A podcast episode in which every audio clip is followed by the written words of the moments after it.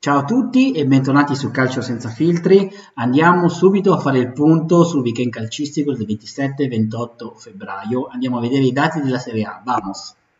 Allora, eccoci qua. Partiamo con l'analizzare le più importanti partite della Serie A dell'ultimo weekend. Beh, chiaramente stiamo facendo il video oggi e ieri si è giocato anche l'anticipo del primo turno della Juve, quindi per la Juve analizzeremo per lo Spezia le due match. La Juve ieri sera ha vinto 3-0 contro lo Spezia,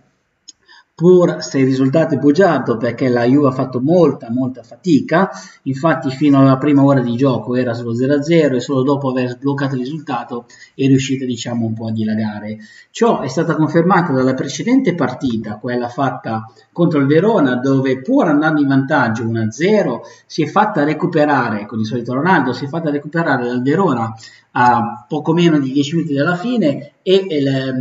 quindi facendo praticamente non una debacle, ma comunque un altro mezzo passo falso che va a complicare la rincorsa della Juventus sull'Inter. Ricordiamo che a nostro avviso la Juventus è l'unica avversaria credibile nella lotta scudetto per l'Inter, anche se è sempre meno credibile visto i continui passi falsi. Dicevamo, malgrado il pareggio del Verona al 77esimo, il dato allarmante è stato il fatto che dopo il pareggio del Verona è stato il Verona ad attaccare, a cercare più della Juve la vittoria. Quindi insomma un mezzo passo falso importante, quello avvenuto su un territorio, su un campo ostico come quello del Verona, ma comunque diciamo che la Juve negli anni scorsi ci aveva abituato a ben altre prestazioni, a ben altro cinismo, e quello che sta mancando nella Juve rispetto al passato è onestamente il centrocampo. Non è un centrocampo più da grandissima squadra, da una squadra che ha amato il campionato. Dobbiamo dire che Bentancur quest'anno non sta facendo bene, malgrado le promesse erano incoraggianti degli anni scorsi, ma col fatto che è partito anche Pjanic e con le chiavi di centrocampo in mano sua, nelle sue mani, diciamo che si aspettava il definitivo consacramento di Bentancur, che per il momento non è arrivato. E accanto a Bentancur c'è stato un Arthur sicuramente che ha delle buone qualità, ma che tentenna ad esplodere nella Juventus anche per i continui infortuni, e poi c'è questo Rabiot che non è né carne né pesce, diciamoci la verità. È anche difficile dire che è un buon giocatore, sicuramente non campione,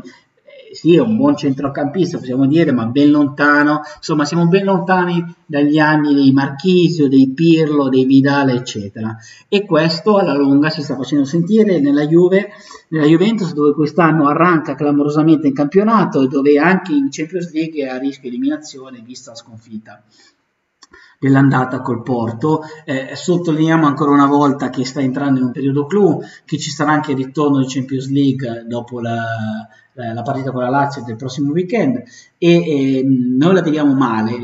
perché lo stato di forma è quello che è, come si può vedere anche dalle statistiche, dove comunque si può vedere un sostanziale equilibrio anche contro la partita contro il Verona, e a nostro avviso ho paura che il Porto riuscirà a fare un gol in trasferta, e per la Juve sarà un po' notte fonda perché 3 gol non li farà mai. Questo è il nostro pensiero. Detto questo, la Juve con la vittoria di ieri, e quindi diciamo con lo stesso numero di giornate giocate dalle altre squadre, visto che deve recuperare ancora contro il Napoli, la colloca in terza posizione. Però più che guardare davanti, diciamo, beh, il Milan sicuramente riuscirà a beccarlo, ma l'Inter secondo me non lo raggiungerà più, e quindi deve vedersi un po' più che altro le spalle per un Atalanta che sta tornando sotto, e comunque per una bagarre tra Roma, Napoli e Lazio che comunque è ancora molto viva. Dopodiché andiamo a parlare di Roma-Milan, con il Milan che sembra risorto, ma secondo noi più che il fatto che una resurrezione del Milan, che ricordiamolo veniva da 2 sconfitte, con quella clamorosa contro lo Spezia e poi la debacle nel derby, è rientrata una vittoria contro una Roma che è un po' più una Rometta che una Roma, nel senso che sono più dei meriti della Roma, scusate, o i meriti del Milan, ma ho sentito e ho visto e ho letto in molte testate giornalistiche che si decantava il Milan, ma secondo me è stato più una Rometta, cioè sono più dei meriti della Roma, che per l'ennesima volta non è riuscita a vincere uno scontro contro una squadra della parte sinistra della classifica. Questo denota una scarsissima personalità purtroppo della Roma, molto efficace con le piccole, ma incredibilmente deleteria con le grandi, che i meriti del Milan, perché il Milan ha fatto un grandissimo primo tempo, dove si può vedere anche qui su SofaScore, dove ci sono un po' tutti i dettagli. Ecco, come potete vedere, ha praticamente quasi dominato il primo tempo, ma c'è stato poi un ritorno forte della Roma e diciamo che il Milan ha chiuso arrancando contro una squadra, ripetiamo, che non ha mai vinto contro nessuna squadra nella parte sinistra della classifica. Quindi riteniamo che il Milan non sia ancora uscito dalla crisi, anche se questi 3 punti sono ossigeno pieno alla luce del pareggio che ha fatto la Juventus col Verona, e alla luce appunto dei 3 punti netti guadagnati sulla Roma e anche della debacle della Lazio. Però diciamo che il Milan è ancora da rivedere, deve dimostrare, malgrado gli acciacchi che ha, di vincere contro l'Udinese per poter ritornare a dire che siamo proprio fuori dalla crisi. Quindi attendiamo il turno infrasettimanale che c'è questa sera. Il Napoli ha una boccata d'ossigeno con il Benevento, vince pur non brillando, questo è evidente, però insomma sono 3 punti importanti che fanno calmare un po' le acque in casa Napoli. Come vedete, il Napoli ha nettamente meritato la vittoria contro il Benevento, pur non facendo un calcio spumeggiante, ma facendo tanti tiri in porta e essendo finalmente un po' cinico. Quindi una boccata d'ossigeno per il Napoli, che non fa mai male, anche se rimane una squadra abbastanza incompiuta. Il Benevento insomma può ancora dormire sonni tranquilli, perché in classifica insomma non è ancora proprio nelle parti bassissime della Serie A, della classifica, però sicuramente adesso dovrà fare attenzione alle prossime partite, anche se ci sta a perdere Napoli. Poi c'è Crotone-Cagliari, con una vittoria abbastanza netta del Cagliari a Crotone, che non fa altro che certificare la stagione fallimentare del Crotone, che sicuramente ritornerà in Serie B, e dà una boccata d'ossigeno al Cagliari con il nuovo allenatore Semplici, che porta subito a vincere il Cagliari. Io mi chiedo come è stato possibile concepire e accettare Di Francesco per ben 23 giornate con quella rosa lì. Bisognava licenziarlo prima, visto il fallimento totale che ha fatto a Cagliari, però meglio tardi che mai. Il Cagliari, a nostro avviso, come ripetiamo da un po', ha la rosa per potersi salvare, e nella bagarre, nella lotta salvezza, secondo noi rientrerà sicuramente lo Spezia e potrebbe essere ancora a rischio il Benevento, vediamo. Poi c'è l'Inter che allunga su alcune squadre, è sempre più leader del campionato, è sicuramente la squadra più forte, dove ha dato una dimostrazione di forza anche contro il Genoa, il nuovo Genoa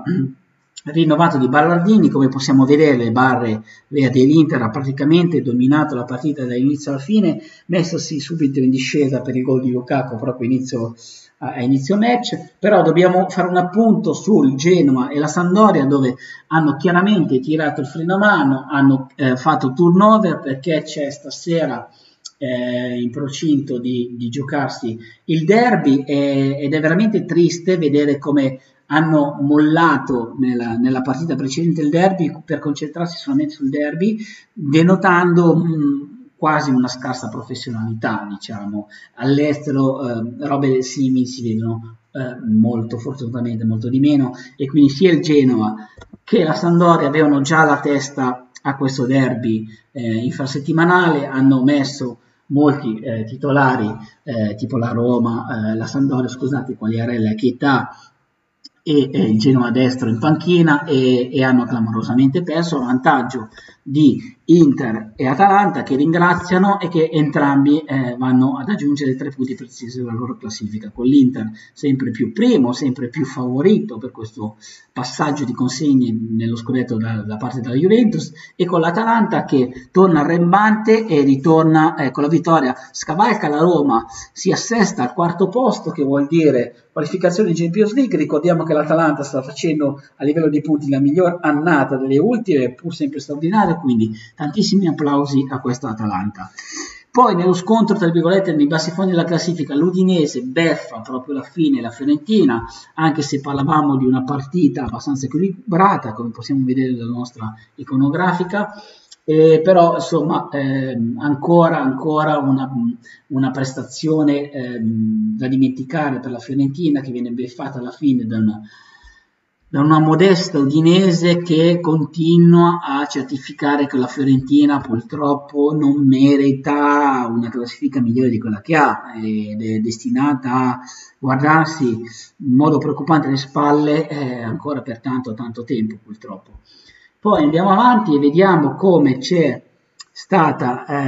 quali altre partite importanti, l'Atalanta l'abbiamo detto, la Juve l'abbiamo detto, ecco c'è questo Bologna-Lazio che certifica una mini crisi della Lazio, boh, da vedere, la Lazio veniva dalla debacle in Champions League, dalle 4 pere prese col Bayern Monaco e probabilmente con ancora la testa là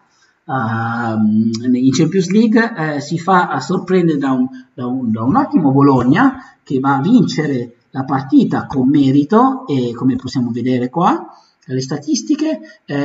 anche se chiaramente nel secondo tempo la Lazio è venuta fuori, però io ho visto quella partita lì, il Bologna ha avuto più cinismo e più voglia alla fine di guantare la vittoria contro la Lazio, quindi per la Lazio adesso una sconfitta che pesa perché è stata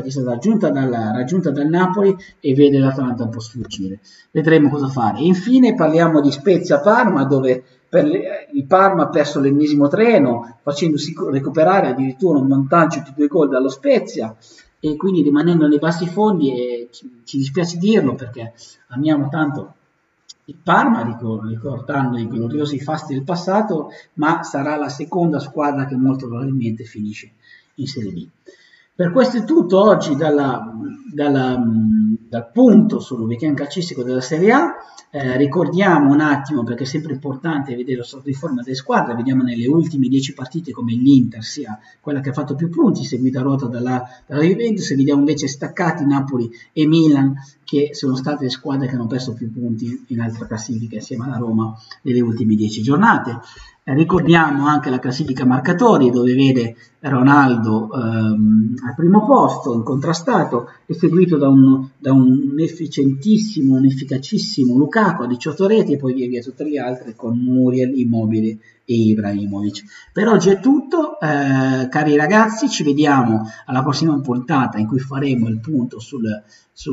non più sul weekend ma su questo turno infrasettimana che ci sarà questa settimana sulla Serie A e niente, ci vediamo qua. Scrivetemi sotto cosa ne pensate dell'ultima giornata calcistica e se volete che parli di una squadra in particolare. Ciao a tutti e alla prossima!